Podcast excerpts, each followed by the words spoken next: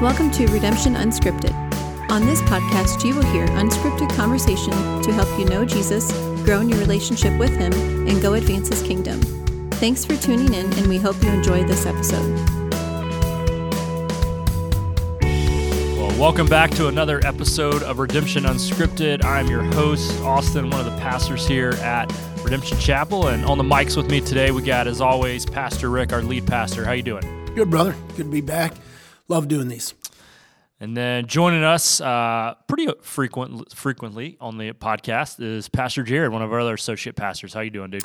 I'm doing all right. I'm feeling a little bit vulnerable, smelling slightly like lavender, but outside of that, I'm doing okay. Huh. It's a podcast, man. They can't smell you. They have no idea. They can't even see you, man. I jumped in the shower, and my normal soap wasn't there. I'm like, oh, surely I can use my daughter's soap. And then halfway through, I'm like, oh, it's got a hint of lavender. And I don't feel great about that, but we're on a podcast, so nobody could smell me. Just to be all right. Dude, to be honest, like, was it like in a Barbie bottle or something like that? No, okay. But it did say love on it. Oh, yeah. So are you going to keep using it? I should. Yeah, it is delightful, but no. Well, hey guys, before we jump into our topic, so we are recording this in February. It's going to release in March. And so people listening right now, they are probably in the thick, if not doing it themselves, they probably know a lot about it and hear a lot about it. And that is filling out a bracket for March Madness. Of course. I'm a college basketball fan, so I think it's the greatest time of the year. I love it. So I'm curious for you guys, you know, do you do a bracket? But then, if you do, what's your philosophy? Do you just randomly pick teams, or you actually like try to do the right picks? What do you think? I always try to do the right thing and have Duke losing first round. How's that, brother? Oh, yeah. Sorry, man. Sorry. You know, we do them as a staff team, right? So, yes, I fill it out. If we didn't do it as a staff team, I probably wouldn't. So, I do enjoy watching hoops, but I don't that faithfully. But I really get into it for the camaraderie with the staff team. So I usually go on ESPN.com. Sometimes I just go by the seed. Sometimes I go by some people's predictions, and I just mirror it and write it down. And because I don't know, I know I am not exposed to college hoops to the degree that I'm going to pick better than somebody that's way into it. Now, granted, we all lose, and everybody's brackets are screwed after round one anyway. But that's what I do. True. Williams, what about you? Yeah, I'm such a pro sports fan. I don't have the same like Coach K man crush you do. Like I'm not as invested in college, so I'm not as bad as like some people that like, oh, I pick because that mascot would be that mascot, or I like the colors. right. So I'm above that, not too far above that. So, you know, I'll pick one, you know, like I said, we'll do one as a staff, and I'm competitive enough, like I'm going to try to get it right, but I just don't know enough. The best thing about it is I'm invested in every game. Like, sure. Like so many things I can care less about, but now I'm invested. I'm like, come on, Wright State! I don't care about Wright State, but like I picked him in my bracket, now I really care. So that's true. It makes it fun, but I'm not like a super college football, college basketball guy. And what's interesting, though, around the church building, like the guys who are always talking hoops, pro or college, we're all into it all, usually don't win the brackets. Usually it's one of our receptionists who I never hear talk about sports otherwise. Yeah. And a lot of times they randomly pick teams. And that's the beauty of the tournament. Didn't Carlo win last year? I won last year. Thank you. Actually, I won. Duke did not make it in the tournament. Suddenly worked that into the podcast. I don't know who. That's right. It was me. It was a bad year when Duke didn't get in, but then I won the bracket. But and that should tell you something, because I will tell you how you pick. You are the most unobjective person I've ever met with sports. 100%. You 100% pick with your heart. So the one time Duke's not in it, you win. So. And, I believe. Yeah. Didn't you have the Browns going to the Super Bowl this year? Yeah, that's every year. Yeah, every year. I had a video on my phone, me saying they're going to make the Super Bowl, and I quickly deleted it. So about midway through the season. All right, well, enough of that. We could do a whole podcast on that. Maybe we'll one day. But for now, we got a much more important topic that I'm excited to have you guys discuss and to share your thoughts on, and that's the sinlessness of Jesus. And so I've got this question before. I know you guys have gotten this question as pastors that, you know, did Jesus sin? Could he sin? And there's different thoughts on that. And a lot of people they're just confused by it. And so let's kind of dive into that in this podcast. So I'm going to start with a super straight, easy question. Did Jesus sin?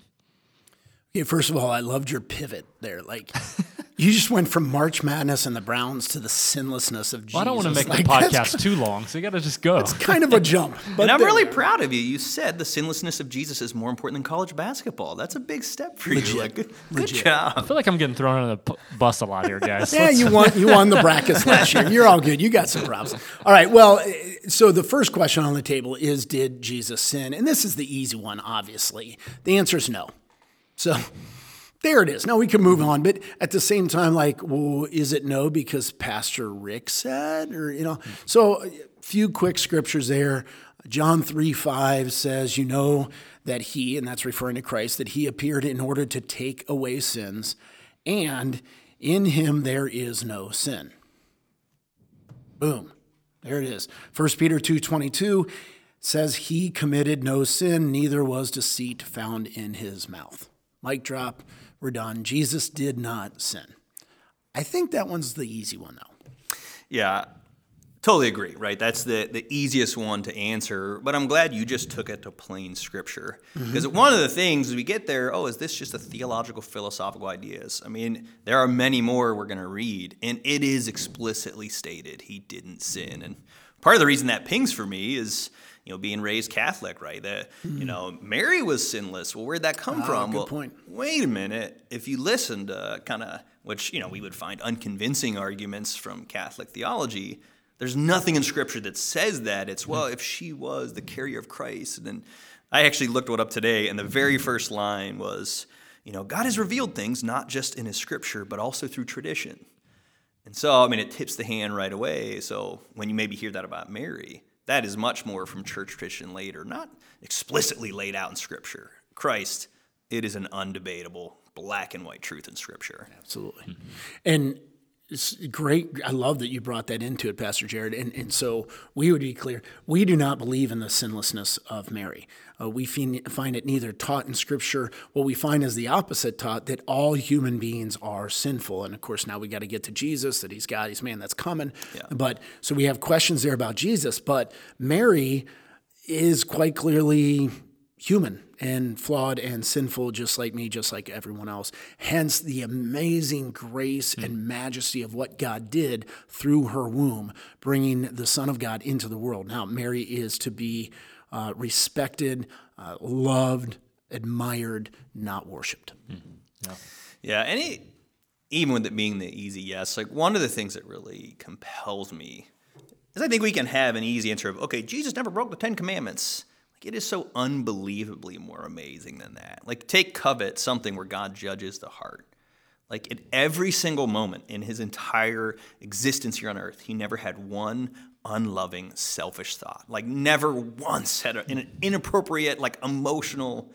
So yeah, as much as it's easy to say, like it really is. I mean, you mentioned that worship, like it is worship worthy. Like every second, every millisecond, he was perfectly loving. And it is amazing. Yeah, that's a good point. Well, and I like that, we got that one out of the way. I mean, did he sin? No. So I think the next question that, often gets asked then is, could he have sinned? So we know he didn't sin, but could he have sinned? And this is where it gets interesting, right? So I know some really good pastors who sharply disagree and would give different answers to this. And my answer would be, could he have sinned? No and yes.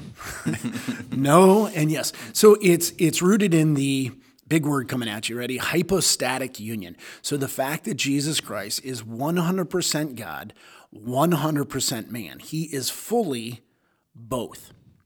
And that is found in one person, Jesus Christ. And I'll admit out of the gates, it blows our minds. It is really hard for us to wrap our minds around. But the scriptures clearly teach that he is 100% God, and they clearly teach that he is 100% man.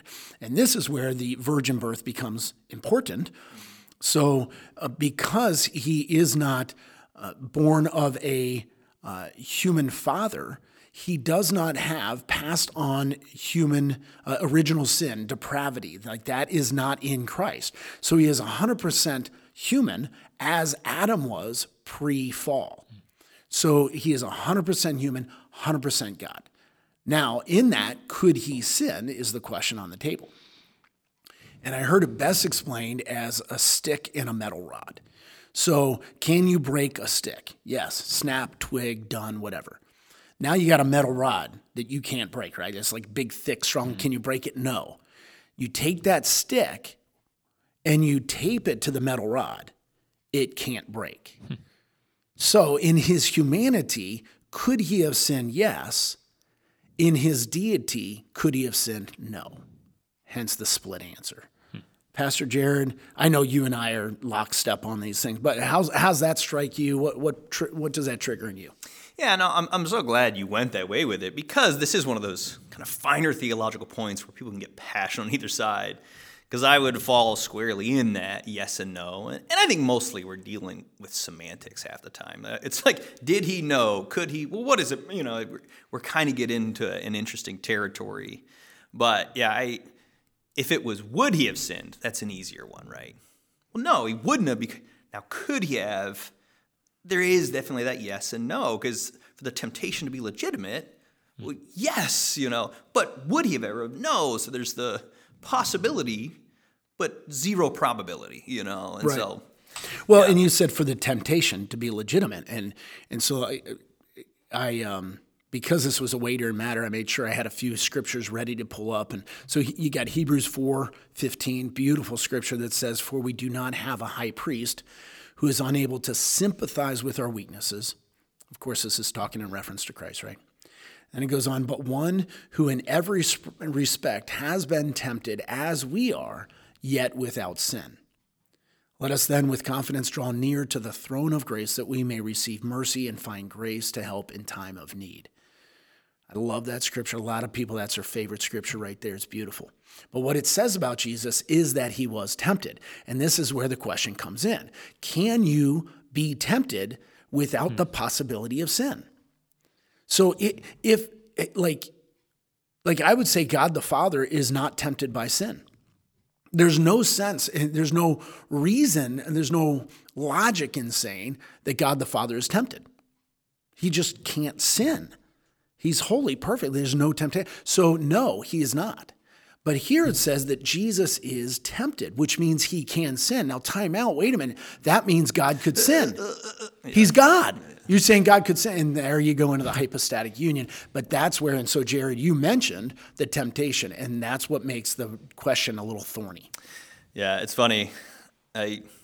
Austin, I'm sure you haven't seen it, but the original Superman movies, I was going to say because of age, and you don't really watch movies growing up. So, I cannot argue that. Yeah, that's how it. But there's that scene, right, where Superman, for those who have seen the older one, where he kind of loses being Superman. And it's funny. I just watched a clip recently. I should use it in a sermon because it's a good illustration. But his mother is like, "Look, when you do this, you're going to be an ordinary man. You'll feel like an ordinary man. You'll hurt like an ordinary man." And so it's kind of like the process of what Jesus did, right? He'd be taking on humanity. Like Jesus had pain receptors. When he was slapped, it hurt. Yep. He had pleasure receptors. Like he was tempted to continue to eat or overeat or pleasures of the flesh. He had every one of those. And, we'll get into it more of why it's important. That's huge for his ability to sympathize with us.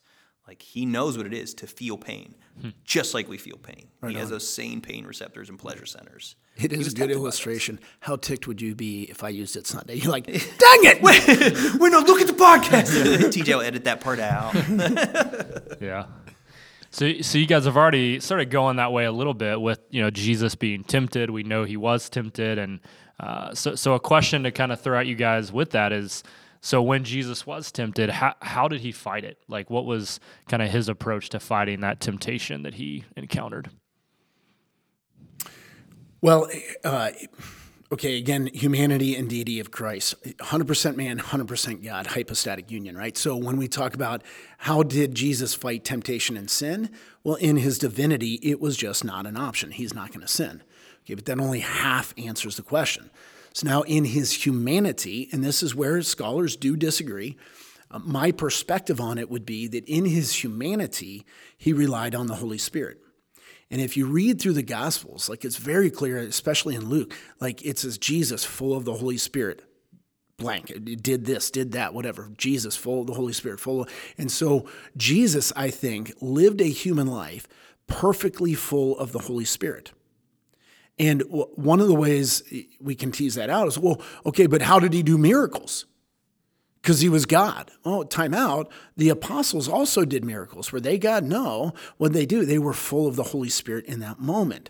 And so I believe Jesus, in his humanity, how he dealt with temptation yet avoided it, is he was perfectly, without pause, the entire time, filled with the Holy Spirit, in tune with, in step with the Holy Spirit, as Galatians says.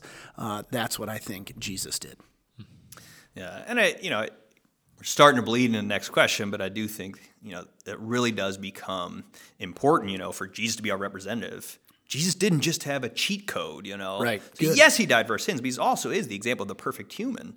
And he was fully human, and so there is that surrendering that, you see as a perfect representative of us, not a half step to us. And so, yeah, I think that is important. And I keep thinking of the Gaffigan bits every time I think of that, if you remember Gaffigan of, how do you buy a present for Christ? You remember that of like, oh, wow, I'm the perfect, human. I died for your sins. You bought me socks. Wow, thanks. Right. I always imagine being his, Jesus' siblings, like, my brother's such a goody two-shoes. He's so perfect. And Jesus is like, yeah, it's literal. I'm perfect. He was the perfect human. But I love what you brought it out. We can look to him and sympathize. He did it much like we would do that, dependent upon the Spirit. Well, first... We're talking about a reality that is very foreign to our human experience. So in my human experience, I was from birth born with a fallen, depraved human nature. My default mode is to sin. Temptation? Answer is yes. I'm in. That's my default mode. And it is for every human being. And I have to fight uphill from there, right? But remember, Jesus is not born with that same fallen human nature. Again, the importance of the virgin birth. So he is more like Adam pre-fall. Now, one of the, I believe, the hardest thing Satan ever did was to get Adam and Eve to sin. How do you get two who don't have a fallen nature, don't have the proclivity that I now have today? How do you get them to rebel against God in their perfect relation? That's such an uphill battle. So for Jesus, we got to realize that's his reality. To get Jesus to sin, even in his humanity, let me rephrase that, in his unsin-stained humanity, that's really, really hard. Get Rick McKee to sin? Low shelf for Satan, because I've got that fallen nature. That's one thing I've always wondered. We see the biblical picture and you go in the garden, Adam and Eve, and the story moves along quickly. But I really wonder, how much time was that? They're in they're in paradise with God. In the scriptures, it almost comes across like it's the next moment. But there had to be some amount of time. I really have wondered that sometime. How much time was there to turn from paradise? How good was that apple? Right. Man, it's just a wild. Have you ever read the Space Trilogy from Lewis? He plays with that.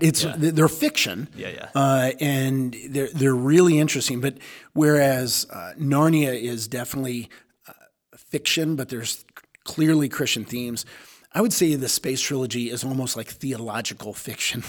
And he toys with, and so you're on this other planet where there is an Eve character who is being tempted, and she actually stays faithful, and so it does tease out the timeline more. You see the wrestling and the thoughts and all that. It's really interesting. Yeah.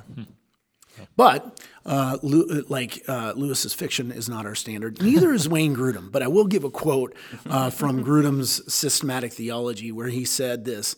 He said, "The key to understanding the duality of Christ's human nature." And we've just talked about that, fully God, human man, the duality, right? Okay, so the key to understanding that and his sinlessness is understanding that sin, as part of the human condition, is not the normal condition. God did not create us as sinners, but as a result of the fall, sin has marred our lives. So it's just interesting to keep that in mind. A sinful human nature, that's not the normal That's not what God intended to be normal for humanity. Unfortunately, it's our normal now, but we have to understand Christ in a little bit different light, even in his humanity. Yeah, I remember hearing that same logic with miracles, and it really stuck out to me because we think of miracles as the exception. No, yep. Time out. This busted world is the exception. Miracles are the return to the not, We should see the fallenness as the exception, but that's our current reality, so it's so hard. And miracles seem crazy. No, that's just a return to what God always intended. Like, those shouldn't be seen as the outliers, Yeah.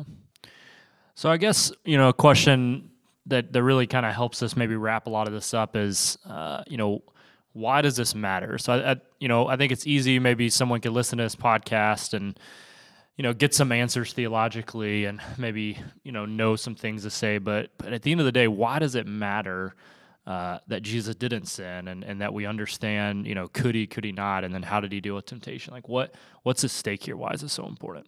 Sure.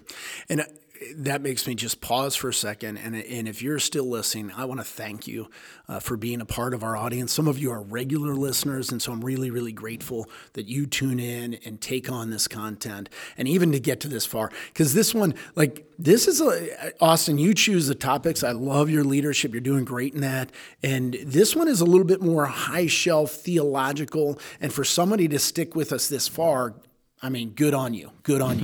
And now I hope we help you get the payoff a little bit. Why does it even matter? And it matters because Jesus is our Savior. And without a Savior, we're screwed. And so we are in a broken relationship with God unless God acts and does something different. And what he did is he sent a Savior to stand in our place and take our penalty for us. But if Jesus is not sinless, he cannot be the Savior. And so the way you get, if he has sin of his own, he has a penalty of his own to pay. He needs a Savior. Right? But the only way he can be somebody else's Savior is to have no penalty of his own to pay. Therefore, he has to be sinless. And First Peter chapter 1 tells us that, verses 18 and 19. Say this, knowing that you were ransomed from the feudal ways inherited from your forefathers. There's original sin. You inherited it. You were ransomed from that, not with perishable things such as silver or gold, but with the precious blood of Christ, like that of a lamb, without spot or blemish. So, sinless Savior ransomed us. If he's not sinless, we're not saved. That's the first thing I kick in there. Yeah, and that's so huge. You think of Old Testament, the high priest had to pay for his own sins, then he could try to represent us for salvation. It really is necessary. And I go to that same place, but even just more on a practical, emotional level for me when you say that. I mean, it's essentially confidence in our Savior and our salvation. 100%. I remember it was one of the purest times of worship I've had. And it wasn't led by Gary, although those have been many and significant. It was by my wife in our kitchen. I've told this story before, but it was a powerful moment. It was right after, I think, another leader fell, right? Another really influential leader fell in sin. And it was one that hit close to home, and we were just grieving, man.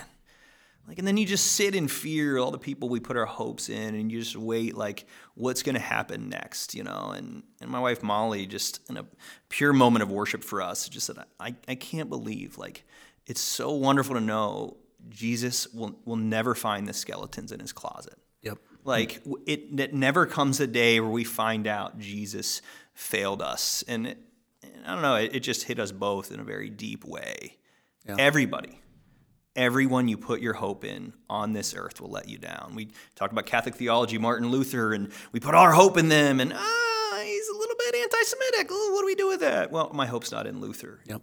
Take your pick. Everybody. If somebody, poked around in the recesses of our souls right now, it would be a matter of time before you're disappointed in everybody you're hearing on the mic today. Jesus, it'll never happen. I never have to fear that he's going to let me down. Because that means the sinfulness of man will never rattle my faith in Christianity. Yeah. Yeah. Because I always have a sinless Savior. I was never put my faith in the sinlessness of Christians, but the sinlessness of Christ. That's gorgeous. I envy you that time with Molly. That's sweet. Yeah. And so that means he's not only the possibility to be someone's savior, but then to be everyone's savior. So that implies his deity. So I could take one person's death penalty, but I'm a one and done kind of guy. Like I got one life to give. So Jesus, though, is able to once for all pay for all sin, and that's his divinity. Of course, he can only be divine if he is sinless. So the ability to be everyone's savior requires divinity. Divinity requires sinlessness. So the dominoes fall in that direction. And Jerry, you were referring then, you made an allusion to Hebrews chapter 7.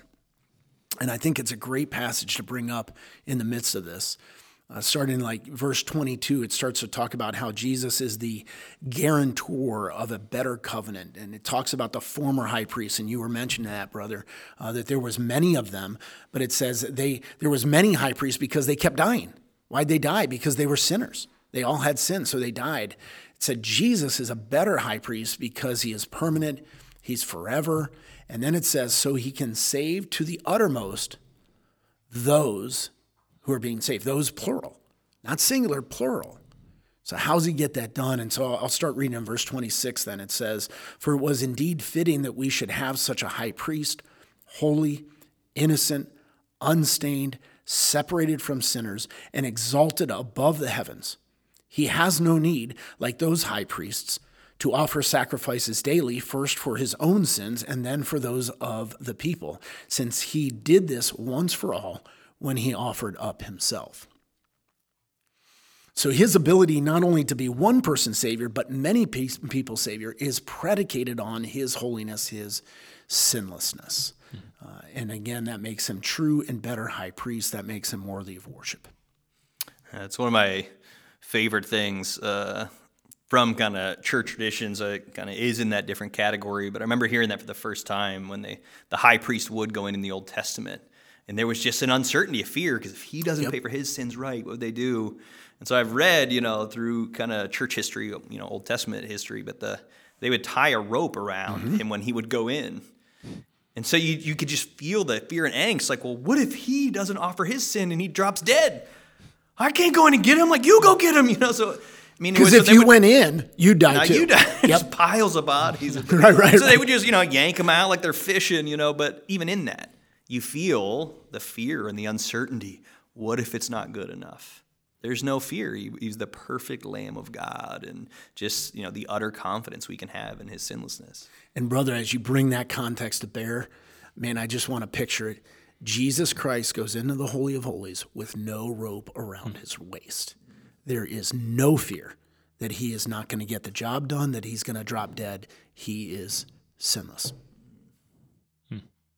Now, it's his sinlessness not only, again, the impact. Here's the impact. Like, if this is just too theological for you and you're going, why does this even matter? Question for you, do you want to go to hell or heaven? Like, kind of a big deal hinging on this very topic.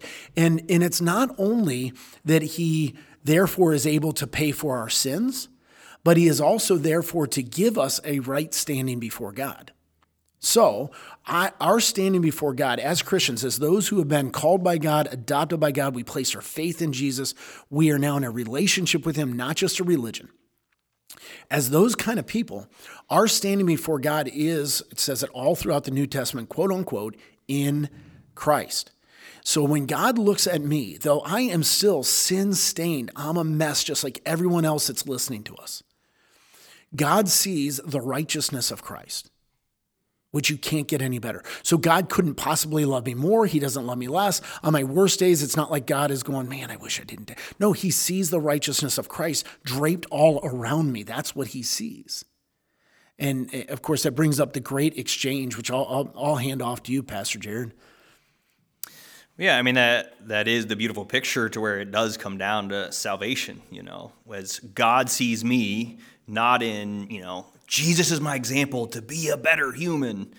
God sees me. He sees that perfect life. We mentioned Luther. That was kind of the verse that brought him the righteousness of Christ. So in that confidence of the great exchange where he takes my sin, and we receive his righteousness, his life. And so, and God, like I said, it's hard to imagine a sinless life, and it's hard for me to imagine God seeing me as a sinless human being in that beautiful exchange of the gospel, that he takes our sin. And so, I mean, the laid out 2 Corinthians 5:21, I mean, that's the passage we're talking about right now.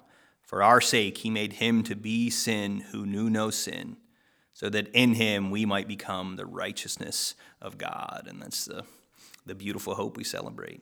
And so for those of you who are listening, listen, I know this week you are going to be striving to be less sinful, to be better people, to make God love you more. And I just want to tell you to stop it.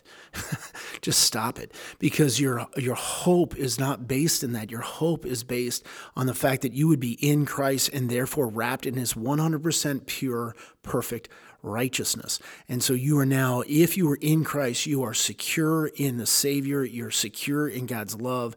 By grace, you're his kid and he loves you. And you can go through your week resting in that instead of striving again and again and again. That matters. Yeah.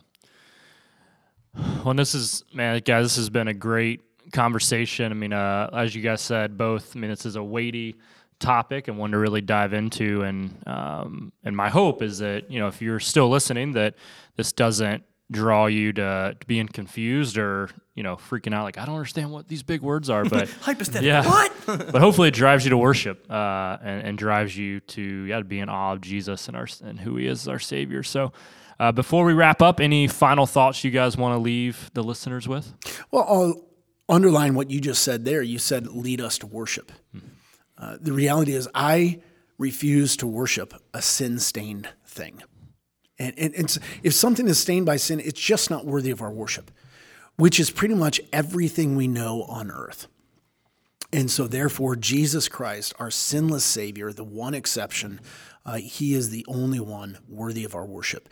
And so I would hope that it would also inspire us to just fall to the ground, prostrate before him, and just love him. And I love both sides of this, right? We said it's yes and no. Okay, he was sinless. We can have utter confidence, but also the possibility of sin. In that beautiful verse, we have a God who can sympathize with us. And I both sides bring great comfort to me. The confidence we could have, but also the unbelievable reality that we go to a God who was tempted like us. Yep. And he understands, like, whatever you're struggling with, he understands exactly what you're struggling with, and was sinless in the midst of it. And we can go to him and he can say, I know. I know what you're feeling. Yeah, which is beautiful. Yeah. He doesn't, you dirty, like, you're just disgusting. Yeah, exactly. He doesn't go there. Yeah. He can sympathize. Beautiful. Yeah. Well, great stuff, guys. Thanks. Thanks for sharing those thoughts, and thank you for listening. And we hope you will tune in again next month as we have another episode of Redemption Unscripted. Thanks for listening, and if you enjoyed this episode, please share it with others. To catch the latest episode, be sure to subscribe and follow us. For more resources like this, visit our website at www.redemptionchapel.com/grow. We hope you join us next time on Redemption Unscripted.